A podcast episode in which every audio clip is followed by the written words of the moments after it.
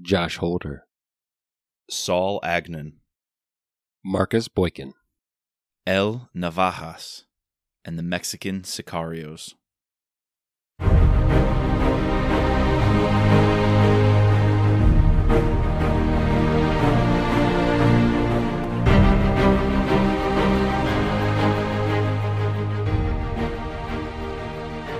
All right, guys, today we welcome a special guest to talk about episodes three and four of the Terminal List TV show. Welcome to the pod, super fan Tyler Booher. Hey, how's it going, guys? Welcome, welcome, Tyler. Thanks. Appreciate you having me on. Yeah, I was really glad when you reached out. You have a lot of common interest with us and a lot of shared interest with Jack Carr.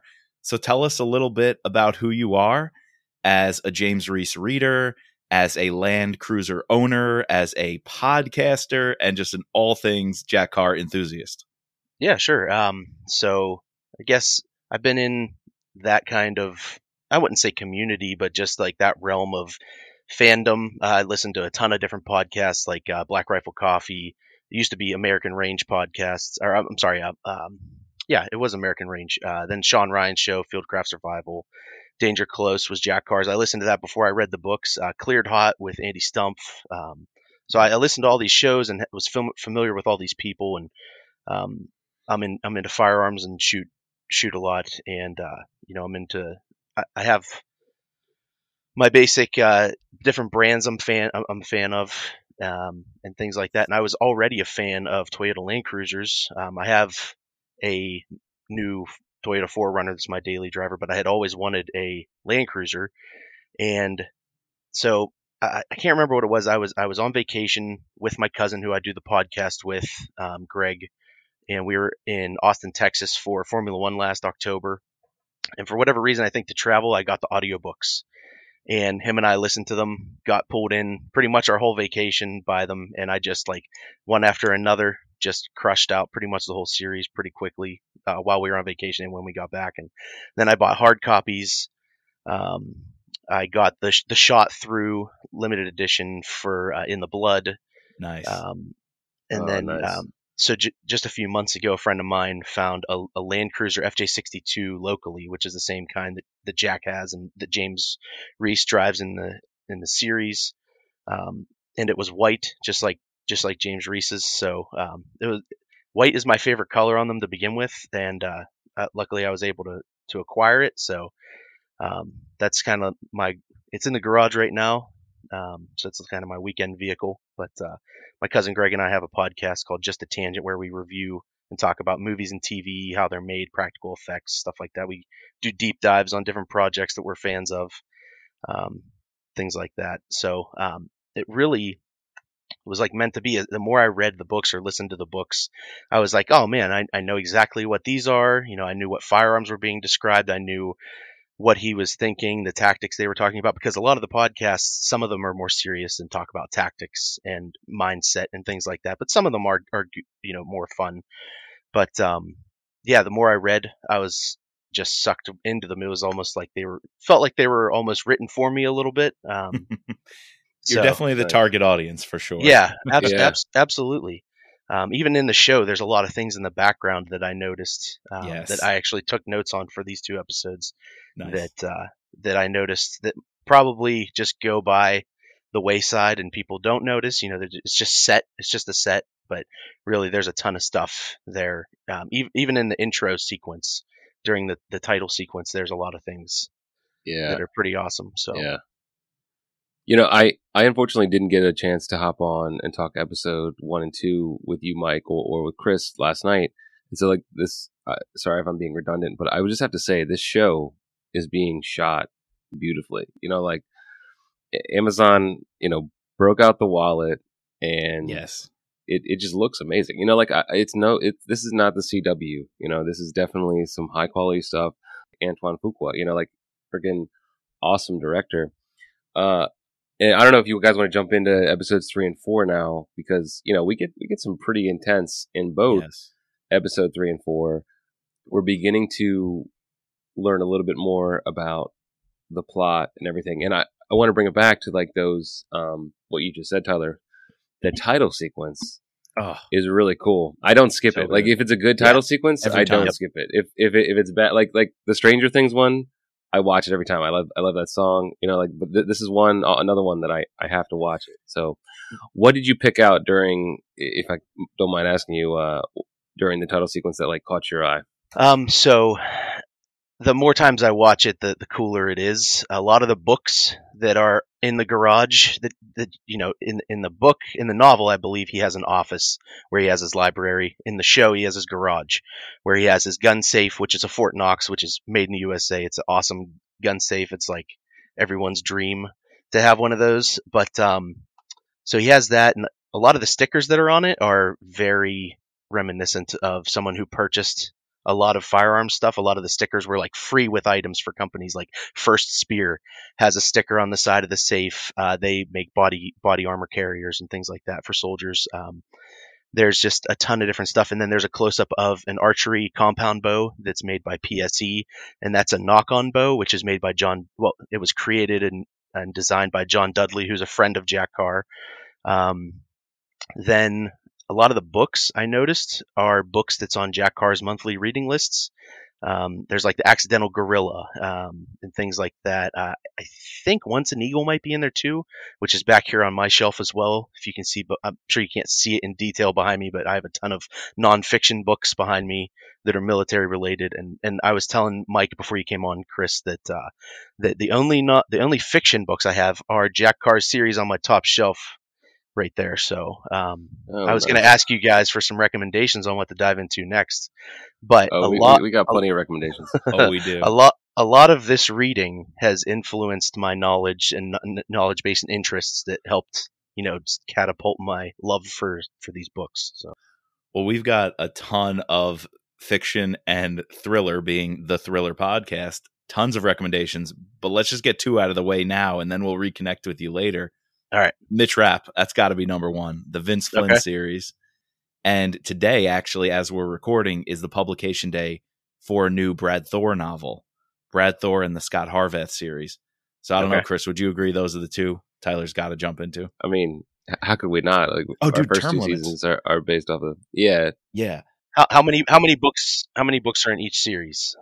Each of them have like twenty one. Okay. It's a All right, little. I- it's a little daunting another- to like think Need another about it, bookshelf. but I got some extra space right here where this model car is. I can move it out of the way. if you like uh, audiobooks too, Yeah. like they have some really good. Uh, George Guidall reads them. Armand Schultz, right? Reads them Armand for Schultz, Brad. yeah. You know, they're they're really good. So yeah, you got to read Vince's first book. His first book, uh, Term Limits, is if you're a Terminal List fan, just think of the, Yeah. the similar name there, Term Limits. It, it's almost probably, I would say, the closest book debut book I've read by an author to what Jack did with Terminal List. Yeah. Vince Flynn did that decades ago with Term Limits. It's fantastic. I really, I really think after listening to them in detail, Ray Porter does such a good job with. He he has a uh, he has a stage acting background for doing, I believe, Yeah. Shakespearean plays and things like that. So he's very Right. good at doing characters, including female voices, and uh, he just paints a picture so clearly for me. And it's funny because there, as we'll get into for these two episodes, there there are quite a few scenes in the show that are pulled straight from the book line for line right. which you know a lot of people are complaining it strays too far from the book but honestly i've seen i've seen book adaptations get butchered way worse than this and i, I really think that that we're lucky to get what we got uh, i really enjoyed it you you don't know where it's going because you know they're changing things but re- regardless um, i thought that line for line how ray porter painted the picture in my head is exactly how it appeared on film i, I, lo- I love that Yeah, so I purposely have not. Uh, I'm not watching ahead.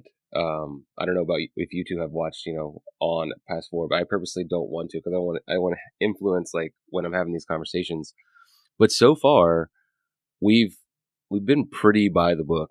yeah. Um, you know, there's some minor tweaks here or there, but and you know, I have a couple questions I want to ask you, and uh, maybe if you if you watch further, you'll you you would be able to answer these questions. and Yeah, yeah. I, you f- shouldn't. I finished the series. Yeah, we uh, both so finished here it. in here in Pittsburgh, it it debuted Thursday night at 8 p.m. for whatever reason, and I watched three episodes that night and finished it the Oh, next day. nice. Nice. Yeah, I've had a crazy weekend, so I- Yeah, me. T- yeah, I'm, me I'm, too. I'm, I'm just watching them. Uh, you know, I watched three or two today, but um, yeah. So we get, I guess, obviously one major change, or not major change, but like we don't get the whole, you know, terrorist shooter coming after him and Katie. Instead, it's this, you know, some sort of operator that he, Yeah. like in episode three, which is Gordo. Jack's cameo, Gordo.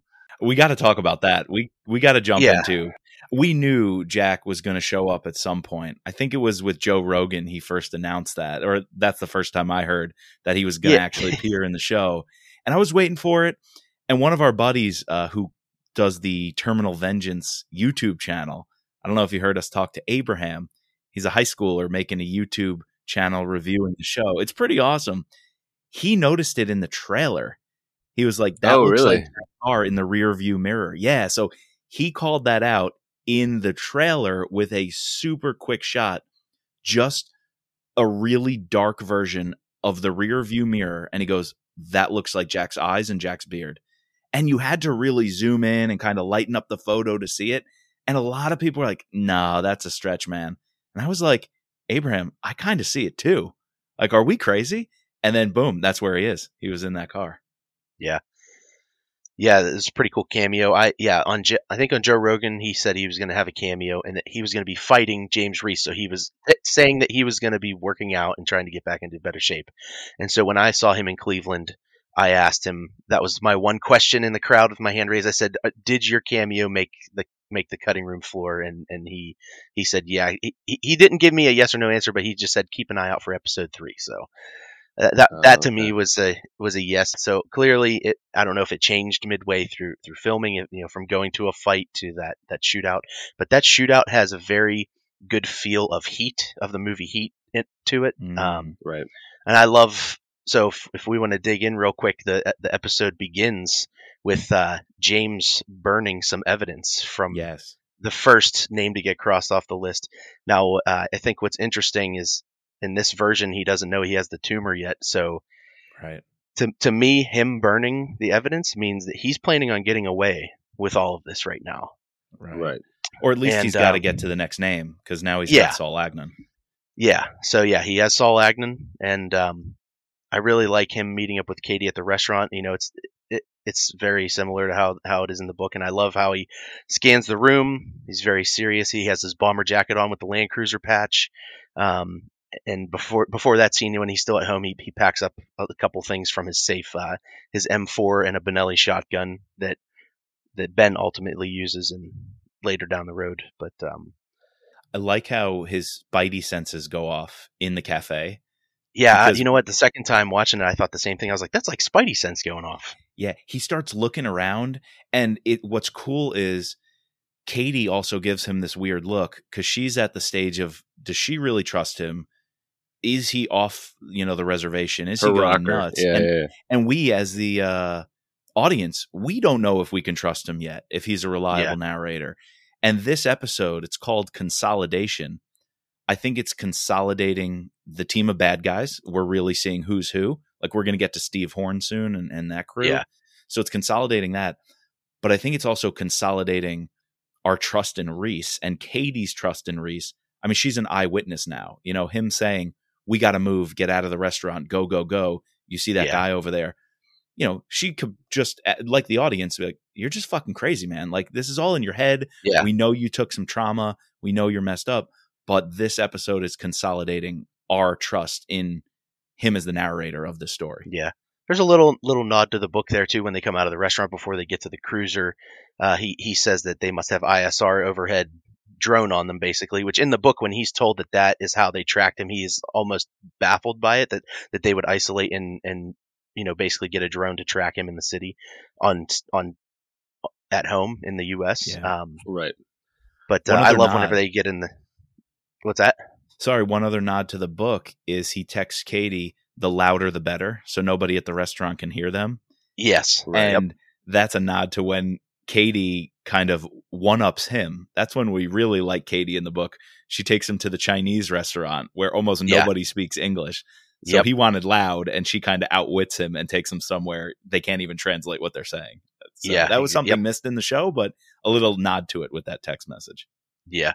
Well, one thing I like about like sort of the change with Katie is like we get to see her, you know, in the beginning she's purely in this for a story, and she she sees like you know, Reese is is damaged, and you know whatever her motives behind like wanting to tell the story it, is what it is, and then we see her like convert, like like you were saying, Mike, coming onto the same page and realizing that there's something more here now.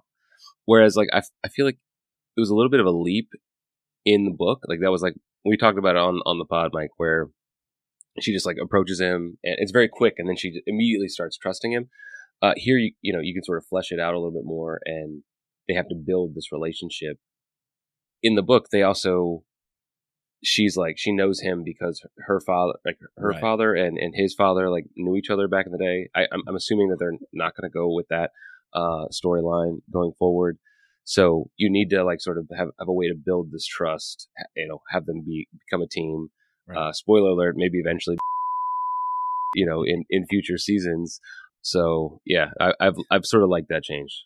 Tyler, I kind of want your take on Katie because I think one of the number one criticisms on social media, and in my opinion, is completely uh, wrong in many regards, the casting of Constance Wu. Because, Chris, what you just described, she plays the role perfectly of that competent, dedicated journalist who, while staying professional, like in the first episode, she had a line like, 12 SEALs lost and shipped home to coffins, and no one in command issues a statement. And here she says something about the Navy didn't know he had a tumor and let him go lead a platoon and he missed his medicals. What are they optional for a SEAL commander? So she actually wants the scoop and she's super competent as a journalist. Yeah. I don't know why people would be hung up on, oh, she's not a blonde Eastern European white reporter kind of thing. I'm like, no, she is playing the role perfectly for the casting needed to be a competent, dedicated journalist who ultimately could see the personal side of things and Yeah. become friends with Reese. Yeah, it's like it's like if the book describes a blonde-haired, blue-eyed woman and she's she has black hair, brown eye. It's like they're up they're upset about it. It's like Right. she can't fit the she can't fit the part. I I think they could totally write her in. They have Right. a, a connection and a, and a level of trust. This first season really makes sense Right. how they do it, and I, I think they're, they they might ignore the history with with his dad and her dad for now. And and people were even complaining about that. That how can that now occur? You could still write it in that, that Thomas was serving and, and connected in a different country, uh, where wherever she would be. You know, so Yeah, I don't think you even need to though the way they set it up because while that was a cool little connection in the book that he was the case officer who got her father Yeah. out even when the CIA said burn him, leave him. Like no, Yeah. he helped us. We got to get him out. Shows a little bit about Thomas Reese. yeah. But the show is the clearly just- not about Thomas Reese yet, so you don't Yeah. need to tell that right now. Right. Yeah. And Yep, Rosie, and so I- I was watching with my wife who is just usually sick of me talking about these characters. She's heard Mitch Rapp and Scot Harvath and James Reese a million times. Yet this time she's like, let's watch the next one. You know, so she's into it. And then I said, Did How she would watch you the whole season, Mike? Yeah, we watched it all. But but I said, Oh, nice. how would you feel if Katie had a personal history with Reese and they knew each other because their fathers worked together? She's like, that would just be so unbelievable. It would be another layer of almost coincidence corny, that almost I don't cliche, need. Exactly. almost cliche. So it worked in the book. I don't think you need it here. Smart move. so um, from there they get in the cruiser and, and she I love whenever she says running's not going to help and he says we're not running and throws it in reverse and Yeah. Right. kill, kills Jack Carr or whatever made up name they want to give him. Jack shot first. you know, like Han shot first, Jack shot Yes. first, or Gordo Yes. shot first. We should Gordo. clarify. Gordo shot first. So um, I think from there what we get introduced to Steve Horn running through the through the shoot house on his lunch yeah, break. I wanted. To, what did you think of that? Like when you when I'm first, I knew that I looked on IMDb that Jake, Jake Courtney. Courtney was going to Yeah. be Steve Horn. So Yeah. when I'm when I see him going in, I'm like, what the fuck is going on? Is this like some sort of corporate, you know, teams building? Like he gets Yeah. to go. No, know, it, much, it um it yeah kind of it, it almost I mean it really stems later on if if you aren't if you aren't further it gets explained a little bit better but I mean basically without ruining anything he's a wannabe if you Yeah, notice he runs that Yeah, course I I got a that. very I got very that. shitty job he does a very shitty job, and he they ask him if he wants to run it again, and he goes, "No, lunch is over." If anybody else is in that position that really cares about that, they would run You're it all running day until they got it right. Yeah. Um, I thought Ford. I, I saw Mike from Forged in that scene, which was pretty cool. He's a former SEAL. Uh, he's from a place called Port Allegany here in Pennsylvania, that's near where I live, and he um, he's a, a uh, he's former SEAL, and he has a clothing line. Uh, this one actually, and um, Oh, nice. and he's he's wearing one of his hats in the in the shoot house there. He just has a little little cameo there, so that, I thought that was neat. That's But um, a sweet. lot of guys, a lot of guys from the community in here. Um, I mean, Oh, Jared yeah, Jared. Shaw, Jared Shaw's uh, one of the executive producers, but he plays Boozer, right. um, and he Right. was the one that connected connected uh, you know Jack Carr and, and Chris Pratt and everything. So, but uh, yeah, from there, I think that was just a very telling sign that they ask him if he wants to run it again. And he says no, lunch is over. So not only does that mean he's a businessman, business comes first, but that he's a wannabe in the kill Right. house. He, he he has shitty reaction chimes. the way they build Steve Horn in just a matter of seconds on screen, I don't even know if that scene is a minute long. And then him walking to his office with his two bodyguards and Yeah. Saul trying to get his attention. uh, The way he's ignoring him, like they're building, they're doing so much character building with the visuals and with very, very limited dialogue in a short span of time that you automatically know the archetype that Steve Horn is supposed to represent. Yeah, absolutely. It's brilliant. Chris, what do you think of Steve? Yeah, no, I he, he's a he's a piece of shit. Like uh, you know, want wannabe douchebag. It gets it gets um, much worse. There's something that he that he Yeah. he doesn't do. It's just something about about him that you'll see later Yeah. that is a huge Small no no detail. in that community. It's a huge no no in that community, and and it's just a very wannabe move. So And I thought the one line where he's like, you know, be respectful. He was a, a, a Navy SEAL commander. I was like, get get the hell out of here. Like you have no you you know because obviously I know the whole plot of this story because I read the book. you'll you'll see um, that that detail comes in a little bit later, and you'll Yeah, see he is kind yeah. kind of genuine in that in that comment. But Okay, um, all right, but yeah, no, and then you could. I thought the you know the sort of peon relationship he has with with Agnew Agnon, who is uh you know Sean Gunn. not it's Sean Gunn, James Gunn's brother, which I thought Yes. that was pretty pretty funny. yeah. I, I, you can obviously tell they got him because he's willing to do anything on camera. Yeah, Oh, he was good Yeah. though in that interrogation scene. Absolutely. He I, I that was a note. Yeah, that was a note I took. If we want to move to the interrogation scene, um, I like how Ben did the recon for for James since he's kind of Yep. wanted. So Ben does the recon for him at the golf course, um, and Saul commands. I wouldn't say commands respect, but obviously has respect. You know, he has these bodyguards around him, running the deals. You know, run, er, basically running deals the way the same way that you know James runs firearms and things like that. He, he knows what to say, what to do. He has a strategy. Um, but as soon as he sees the Grim Reaper in front of him, it, that that res- that that demand of respect quickly turns to absolute bone chilling fear. so true. And I, I just thought it was awesome. They they threw in a couple details. They swapped out waterboarding for the bag. Um, Right, But right. but him him vomiting while gagged is in the book. yeah, that was that's Um, from the book. yeah, Yeah, lo- and love the that. stripper. So that's another. yeah, thing James going book. to the strip club. Oh, James yeah, in the yeah. the uh, yeah, the that- drugs. That was that's like line for line from it the book.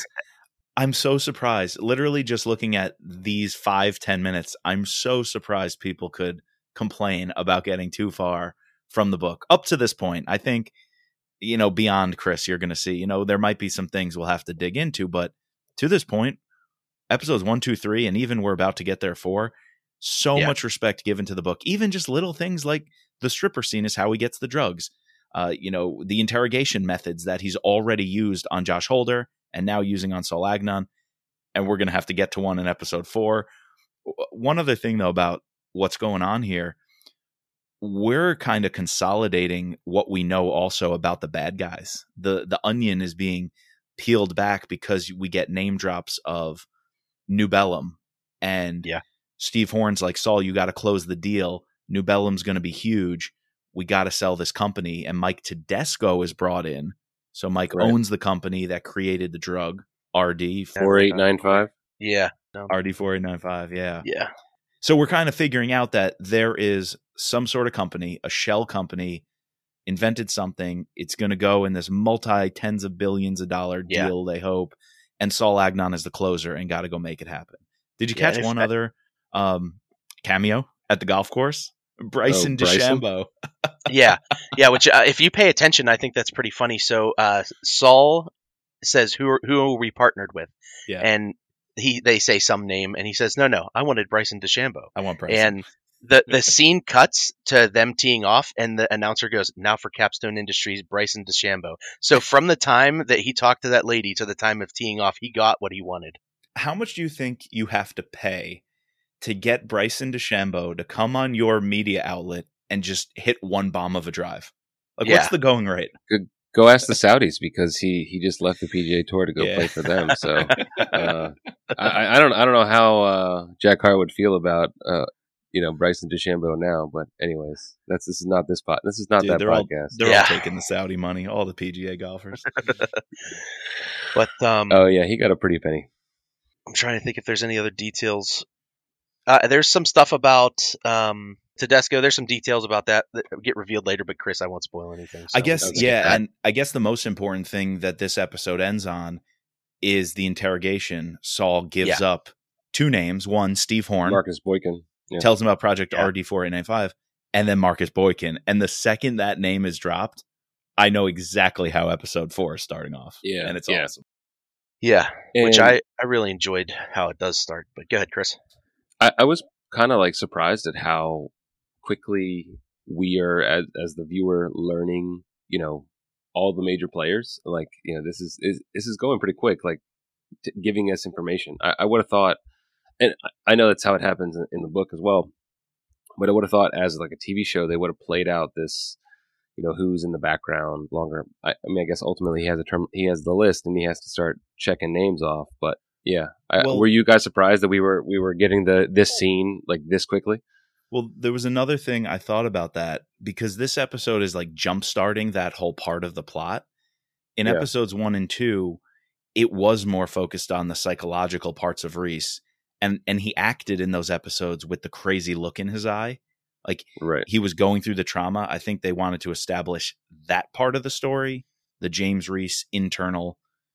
Do the people around him think he's crazy? And this one, they really quickly jumped to the external. And Jack Carr's cameo was the one that made the show flip that switch to, Yeah. now you're on board with Reese. We know he's not crazy. Let's start peeling it back. Yeah, everyone questions what's going on, but then once he gets the target package from Jack Carr, Right. it's it's clear that that something is going on. Now he has actual Right. evidence. It's not just something he saw or something he feels. They have evidence. and Um, witnesses, Katie. Yeah. Yep. Exactly. So Well, so, So, we've um, con- consolidated. Now we're ready for Detachment, episode Yeah. four, and we get a really, really awesome opening. How did you feel seeing Reese and Lucy walking through the woods? I thought that uh, I- I was like, oh, this is a good flashback, and the way they end it is is awesome. But I, what I really what I really caught was that James has Sitka gear on, which is what he is wearing in the book. And Nice. so Sitka gear is uh, made, I believe, in Bozeman, Montana. It's a it's a type of hunt of hunting gear with a you know specific ca- camo pattern that's specific to that brand. But one of the guys that that works for them is a a guy that used to run the cold weather training for the SEALs in Alaska. So he took Oh, his knowledge base from cold weather training and applies it to Sitka to make gear that's good for cold weather. So I, I thought that was really cool. Um, but I, I thought there was a detail that the first time around, it, it's not a huge point, but just that, you know, in the book, I believe this takes place in this part takes place in Wyoming. Yeah. Right. Um, and you know, after what happens with Marcus Boykin happens, which happen, he shoots him in a Porsche Cayenne instead of a G wagon, which is weird because Steve Horn's driving a G wagon. I feel like they should have switched to make it the same as the book, but uh, but he, whenever whenever he goes back and sees Liz, she's she's waiting. So they they must have landed, you know, off screen and him Right. get out and prep and and walk and everything and and like stuff like that. You know, um, As she watches Yeah. the, watch the Crimson Tide game. Yeah, yeah, I thought that was pretty awesome. Um, that you know the the detail is that Liz is already helping him without really they, they didn't really introduce her except for at the after the funeral that much. Yeah, I felt like there was something missing there. Do we get the flashback to Liz this episode, Tyler? Because I don't want to No, say too no. much. If no, okay, no, that's never mind. that's the, much later. yeah, that's Chris. like, if you uh, felt something is Five or missing, six. You know the backstory, obviously, but Yeah. the show does give it to us. So I'm just going to leave it at that. Okay. Yeah, the show does yeah. give it to you. Um, Roll but it's cool. She's she's uh, flying a plane that's a turbo single turbo prop that's made in Switzerland since like the 90s. So it's pretty cool. It's like a, an older plane that she could probably afford if she's doing her own outfit. I like having you on here. I I didn't pick out any of this stuff. I haven't Yeah. picked out any of this stuff. Um, Can I'm you agree to be our like gear guy? We can just hit you up whenever we're Absolutely. reading a book or watching movies, and we need a question answered. Okay. okay. Yeah, actually, I, whenever you guys review Savage Son, the book, uh, I would like. oh yeah. That's my so uh, Terminal List is my favorite novel I've ever read. It had the biggest impact on me, but Savage Son to me is perfect. Ten out of ten, couldn't be better. It's fantastic. It's so good. But uh, so I wasn't a big fan of the second one for a long time. But there's events that happen in the second one that you Right. couldn't have five and six without number two. So um, definitely important. True I've Believer does a lot. appreciated. Yeah, I've appreciated True Believer more as time goes on. Savage Son might be a better story or better novel, but I think True Believer does enough to because w- the way Terminal List ends and the way this TV show ends, like how the heck do you follow that up? And I think Yeah. True Believer pulls that off, and it's really brilliant. Well, I think but the way I, Jack, I agree, it's not as good a story as Savage Son. yeah, from what I recall, Jack always set out to write Savage Son because it's an homage to the Most Dangerous Game, which is his Right. favorite short story. Right. Right. And he said that he needed to develop that character some. So the first one is like the apex predator with nothing left to lose, but it's it's a man that's willing to do anything because he's already dead. So the second one, he said he had to bring him back to life, basically. So this term, True Believer is about him finding a new reason to live, basically. Purpose. So Yeah. right. yeah, Yeah. new purpose. So, but uh, back to the show. I'm trying Yeah. to think. Um, Yeah, we got to re- keep going, Mike, because I just finished uh, True Believer, uh, and I'm I'm going to start Savage Son next week. So it, it, we got to we got to do all of them. On, on Yo, also, let's- before let's before you guys time. move Yeah. any move any further, I would recommend going on YouTube and finding on Ironclad, which is a, a, a group. uh, I, I believe they just produce media, um, Yeah. but they, they're paired with Jack Carr for stuff. But they developed trailers for each book, and so they're only about two minutes long. They don't really have reveal any actors' faces or anything, but there's audio to them and stuff, and they are really cool to watch before you read the Oh, books. nice. Um, Oh, the one for check that out. Terminal List is cool. The one for True Believers awesome. The Savage Son one's cool. Yeah, they they um they give you a little bit of imagery. Like Savage Son, there's a there's a, a Land Rover Defender 90, and it's based off of one of Jack Carr's buddies. Well, in the trailer is that Defender 90, so you can kind of get some Oh, imagery nice. of what's coming up. Uh, but they're they're cool little two minute trailers. Um, but yeah, I believe each book has one. Uh, but they're pretty Oh, cool. check nice. Jack- that out. Yeah, we got to check those out when we review the books. Yeah, let's try to Yeah. do True Believer sometime the next week or two, Chris. Yeah, let's do it. Cool. Hey, we get Tony. What do you What do you guys think? Because this That's is next on my list. Out of left field, you know, this Tony Layun character at the FBI with the Fugitive Task Force, and he's really curious who else is in the car with Reese with the hit on Gordo outside the cafe. What do you think about our introduction to to him? Um, I I like him. I like his I like his acting. Um, I'm trying to think. Are they? Is he working with U.S. Marshals or is he just a local yokel? I think Mac is the marshal. The woman he's with is Okay. the marshal, and he's FBI. Yeah. yeah. Okay, so he's FBI. So, in my opinion, just this is probably the biggest stray away from the books is that Yeah, I I really think that this is our replacement for Freddie Strain. But I was I, I, like him. I like his attitude. He knows what he's looking at. He's obviously experienced. Like everyone's trying to call out what what James Reese is doing when he shoots Jack Carr in the surveillance footage, and he clearly knows what's what's happening. Which um, Right. in the book, James Reese says you sh- keep shooting until the target's down. It's not two to the chest one in the head like like in movies and stuff. The Well- Mozambique method, yeah. Yeah, Tony actually notices that and even says like you know he's he's continuing fire until there's no more movement. Which He even is, says right. he's accounting for the angle of deflection in the glass in case he didn't hit Yep. center mass or wherever because the glass deflected the bullet. He's got to hit more Yeah. and he's got to work his way to the window to get a clean shot with no glass. Yeah. yeah. If this is a change that they get rid of Freddie Strain to replace with Tony, what do you think about that? And do you think like what? Why wouldn't they just name Tony Freddie Strain if that's the replacement? You'd have to flesh him out more. And obviously this we're we're hypothesizing about season 2 because right. True Believer is huge on the Freddie Strain story, so you'd have to do a lot to get Tony there. But I could see that happening, especially because of things that happen episode 7, episode 8. Tony and Reese are definitely on a collision course, so there's more coming to their relationship. And I think they're planting seeds. I think you're onto something. I wouldn't have nailed it as a Freddie Strain replacement, but I could see their relationship having space that can be developed. Well, the only reason I say that is for what comes later.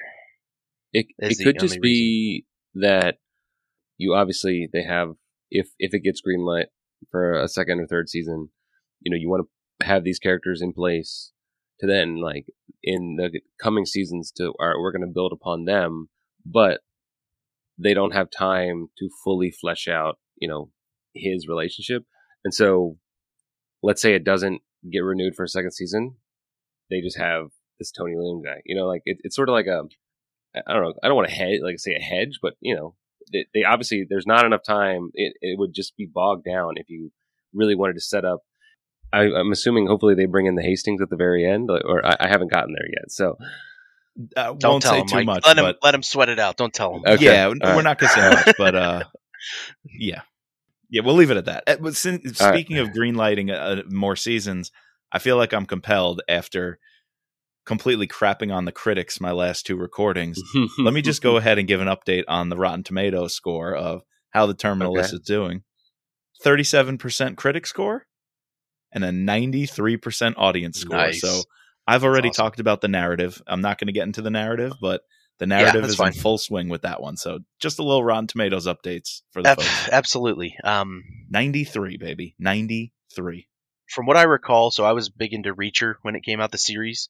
I think it was uh, a week to two weeks, and it, they said it got renewed for two more seasons. They, they oh, renewed wow. it in, in one shebang because its viewership was so high in such a short amount of time. And yeah, um, Reacher was a big with, hit. Same with Jack Ryan. Uh, I think they they did a season two and they renewed it for two more. So three and four are are finishing up being filmed, and they're going to release those consecutive years. So I think we have a about two weeks to wait before we should hear something. If the viewership is really solid, it's de- um, it's definitely getting renewed. It's definitely if it doesn't, I, would be shocked. I, I, think so as well. And here and here's why. So uh, Chris Pratt really doesn't have that much lined up after this, and, and Jack Carr has always said it's going to depend on Chris's schedule. Jack Carr told me at the meetup that he's working on screenplays for True Believer, and that basically it's just going to depend on Chris's schedule. Well, to me, that doesn't depend on Amazon I think Amazon renewing it would be the first answer. Right. I think well, Chris that's is, what would free up Chris's schedule. Yeah, and I think Chris is Chris has his own production company now, and he signed a deal with Amazon. That's why Tomorrow War was on there, and that's why this is on there. Um, and I think he's going to need more projects for that production company. And he he right. liked playing this role. This is his first like true serious role. Um, and that was something I was going to ask you guys about in the book. There are moments when I find myself laughing or chuckling at stuff but it, whether it's what James Reese, James Reese says or does. Um, and there's like one line where you can see Chris Pratt's like Chris Pratt peek through James Reese a little bit, and that's at the stripper club when she says, "You know, if you're a cop, you have to tell me." He goes, "Well, I don't even, I don't think that's true, but I'm not." That's and right. Yep. I I think I think I I find it that if you make it too serious, there needs to be a little comedy, and there is between between Chris and well, he and Ben. He and yeah, ben, he, he, right. he, and Ben definitely have comedy with the Big but Lebowski. I, Don't tell me yeah. you're in the golf tournament dressed yeah. like the Big Lebowski. I, I, just to like comment on that, I feel like he almost has to go above and beyond to be not funny because you know he can. Chris Pratt is is funny, and obviously he's been in things, but you know you just look at him and you think of I don't know Star Lord or wh- whatever his name's character was on Parks and Rec. I, I didn't watch that yeah. show Andy. But um, Andy. Andy. Oh, Andy no, I did know that.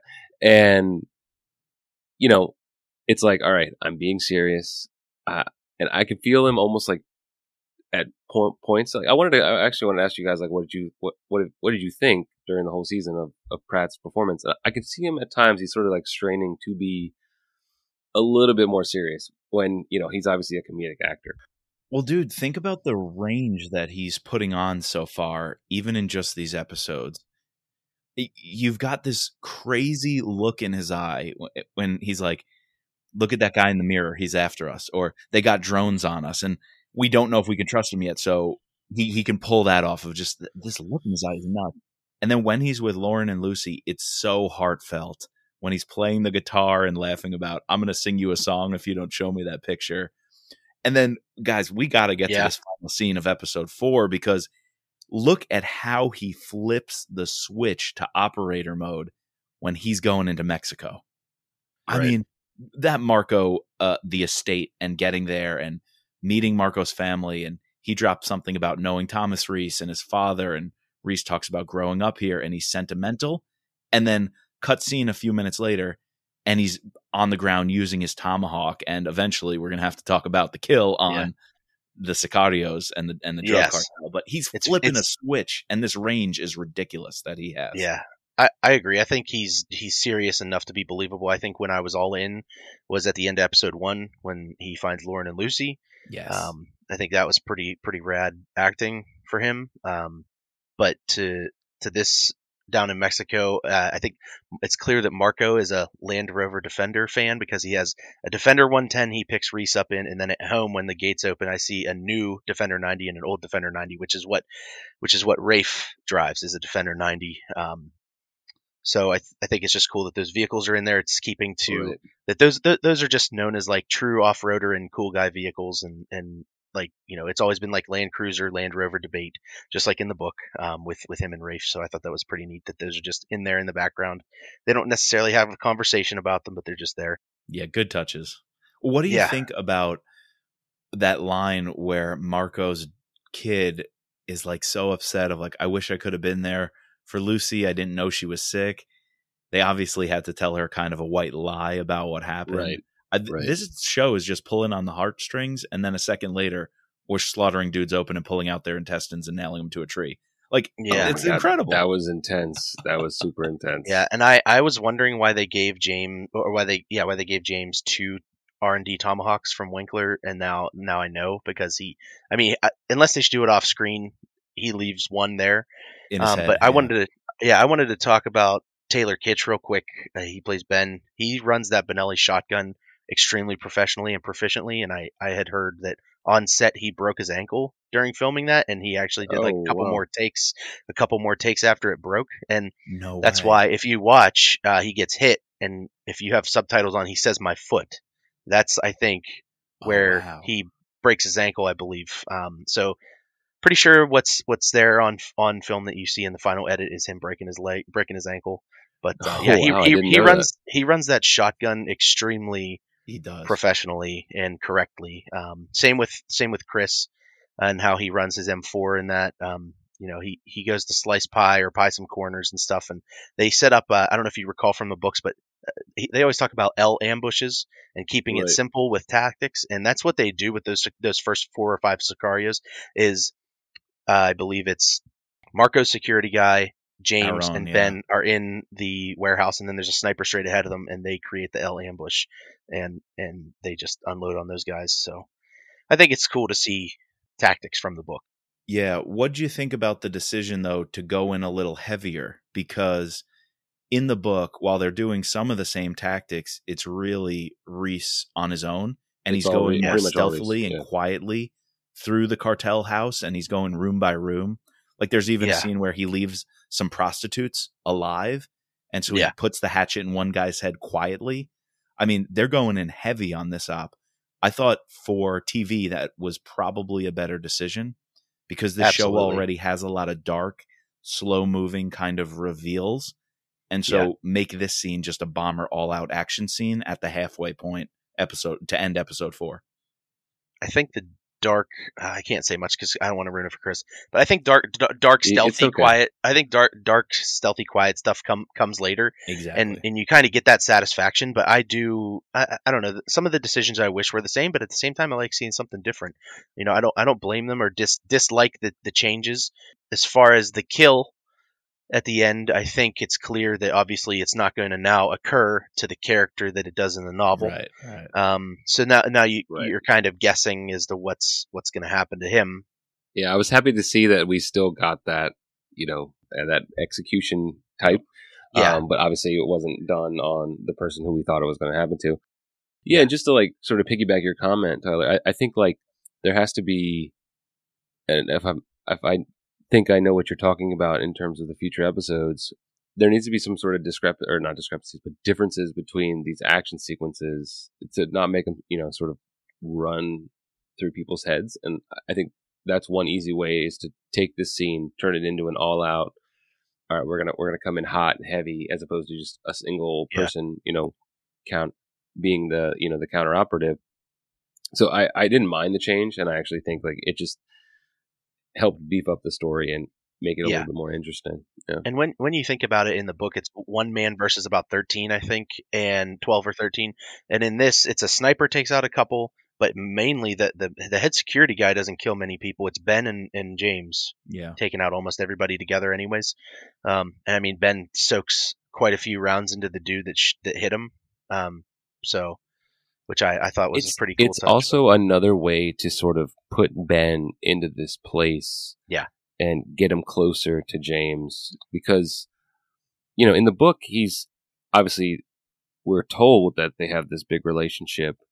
Um, and we see like a couple mom- moments of it. And obviously, he's feeding James information the entire time. But in, the book, he more gives James information, aims him, and lets him off the leash. In this, he's partaking in these events quite quite well. I was wondering if they were doing that purposely for the readers. You know, like Throwing them um, off.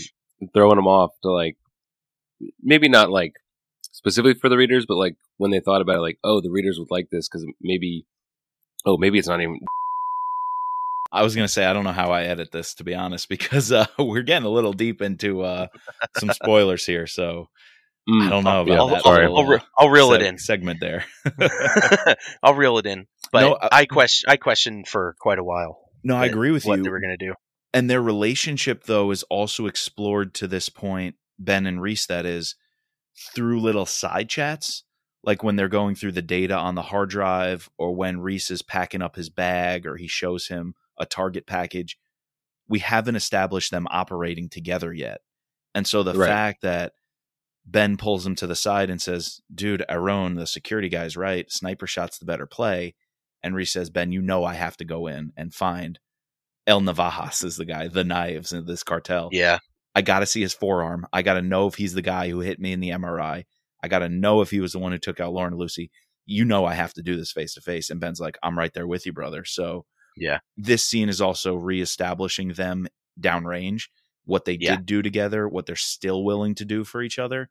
Because all so far we've got of Ben is him talking. You know, he's just been allowed Yeah. to talk. Yeah. yeah. He did he did some recon for him, but it, nothing that would connect him to James Right. that would get him in trouble. and he did say, um, you know, I'm agency, so I can't really blow my cover or go straight with you too much. And that comes Yeah. up later in the show of how, since he's agency, he does have a job he has to still do. He can't really Yeah. be there at every minute with Reese. Yeah, and the Sicario. oh, go ahead, Chris. oh no I, I was just gonna say I liked how they kept you know in the book it's Lauren who shoots one of the the Sicario or the, the gang lords to to show that all right this was the one but it I like how they sort of kept that nod but instead they made it James who cuts Yeah. the one guy right But we don't know for sure the guy who got cut in the MRI in the forearm was necessarily the one at the Reese house. We're kind of told True. they are the same person. But Rosie, so again, my wife knows nothing of the story. She's like, did they ever get the guy who actually killed the girls? And I was like, well, we No, were led the- to believe it, was it- the yeah. drug cartel guy. They said the forearm thing. It's implied because because at the MRI they have James's gun, which Right. I, So I can't recall if they ever. first. Say, yeah, yeah. Right. They took it from the house, killed the girls, and There went you to the. MRI place. That's the Um, connection. Perfect. And I see people, I've, I see people bitching about who gets an MRI at night, and somebody commented on there. I schedule MRIs, and I just finished one up. It's 9 p.m. that was funny. that guy was. I was like, what the fuck are you talking about, dude? Come on. people, people bitch in that group just to bitch, but They're I just will. nitpicking. what group no is more. this There, there's a, there's two. Ter, there's a Terminal List group and a Jack Carr group, and Right, and on Facebook. actually yeah i actually mike i was going to mention i can't believe i got half of that group to react to my little my little review paragraph a thousand people reacted to that post Oh man. I didn't see that many comments, but okay, I'm gonna have to go back and read through that thread. yeah there's there's not a ton of comments but just a ton of people reacted to it but Ty, would you be willing to come back and do a whole series kind of quick wrap up discussion? Because we Yeah. we love your take on this. And something else we can do maybe is we could dig into some of these comments and people's Yeah, complaints sure. and either say i'll uh i'll go up, screenshot some yeah. yeah i'll go screenshot a couple Yeah, And maybe we'll give it a week or two to sink in. We'll maybe get a chance to rewatch or rethink about the show, and Yeah. uh, we'll come back and share some thoughts on that If uh, did you guys record with Jack yet? tomorrow. Okay. Tomorrow. If you, yeah, if if I'm sure you guys have just a list of questions for him, but he does the the bad uh, reviews. Yes, He talked. He, he talks. Well, that. yeah, we'll ba- basically be doing that for the show. So, but uh, something I did want to bring up too is you know it happened with Saul Agnon that in the presence of the Grim Reaper he pretty much shits himself and becomes a puddle in front of the Grim Reaper. But whenever the Sicario, he's he's big and tough as well and has a presence until until James pulls out the Sayoc Tomahawk. right. Um, and once that happens, then he, he kind of knows it's it's there's no there's no fighting, and um, Yeah.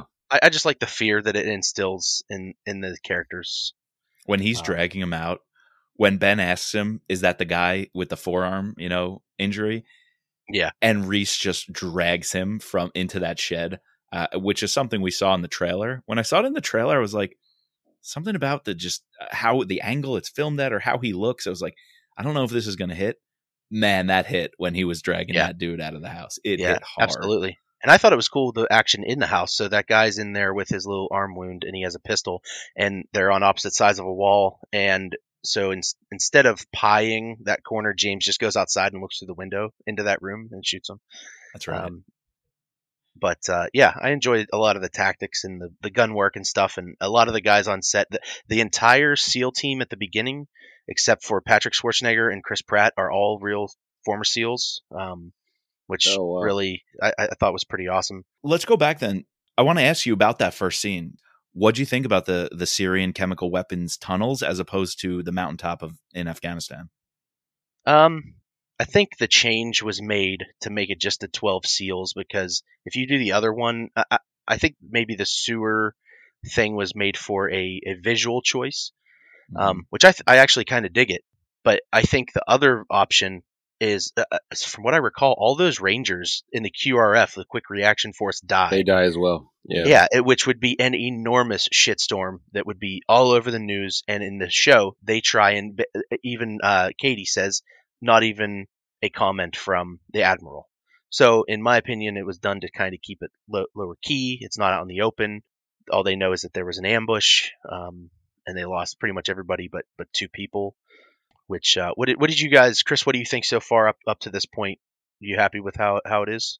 Yeah, no, I'm I'm really happy. I, I think that you know with the pilot, if the pilot was filmed first, then maybe the change would be because obviously that's like just a bunch of explosions, right? On that's how like it happens, and then then then like the guys come in from this the mountaintop to Yeah. to get them when they're when they're storming. You get Donnie's head in the helmet, just like in the book there. and- right, right. That was that was intense. That I, I think like maybe it's just a choice to to have them, you know, in in a smaller space, a little more confined. It just like it's generally easier because you can tell like the show definitely widens up as as we go, you know, past the pilot.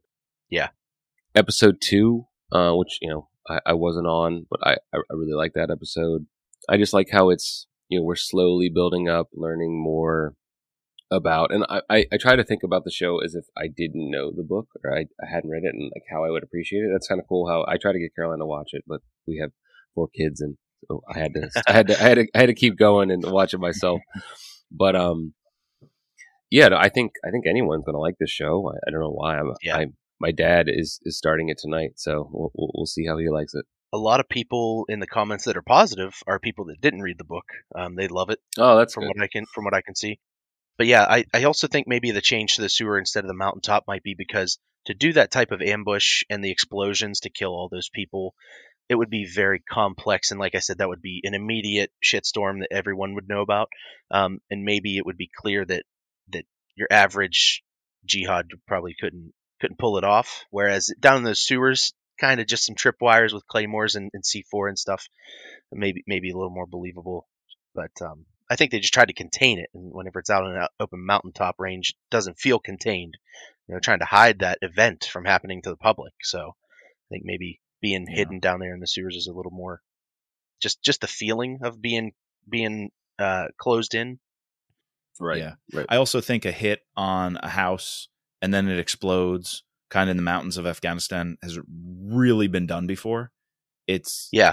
you know, especially with like a secondary explosion once once backup c- comes in and things like that. I think that's been done. it, it's all been done. amount. But seeing the tunnel and you know Boozer having to crawl up the tunnel to make contact with the QRF team to to Yeah. uh, to get on the comms, and then having this team on this beach like uh, to extract them. Yeah, I th- I thought visually this was a much smarter choice for something Yeah. that's new and hasn't been done before.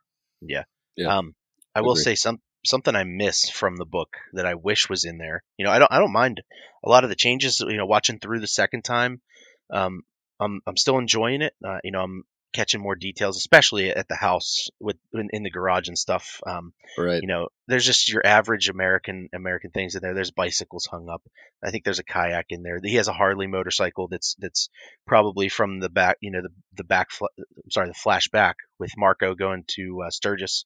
Right. Um, but you know, um, I really miss in this sequence specifically at this time period in the book.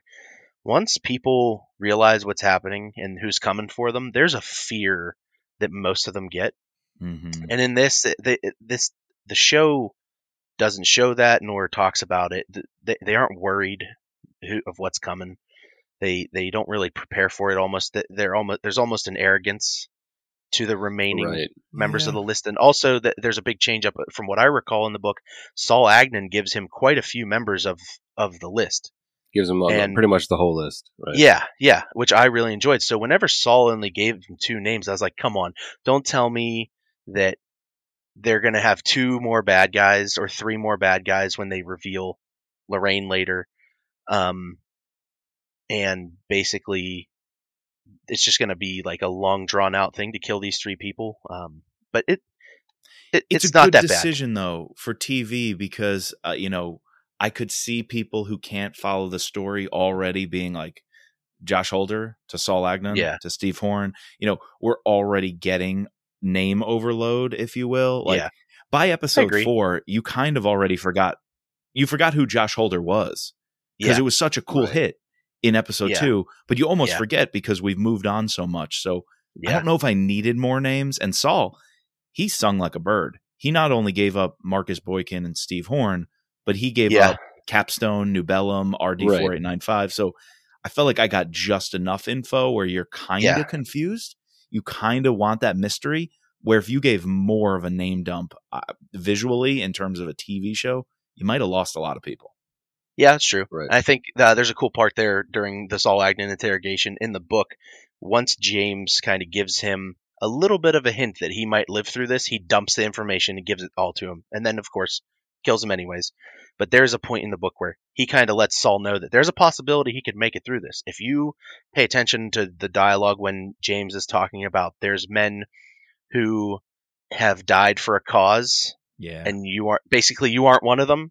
Well, to me, I think in Saul's head, he's thinking, well, if I don't have to die for a cause, if I just give it up, I'll live. So as soon as he realizes he could he could live, he, He got gives it up.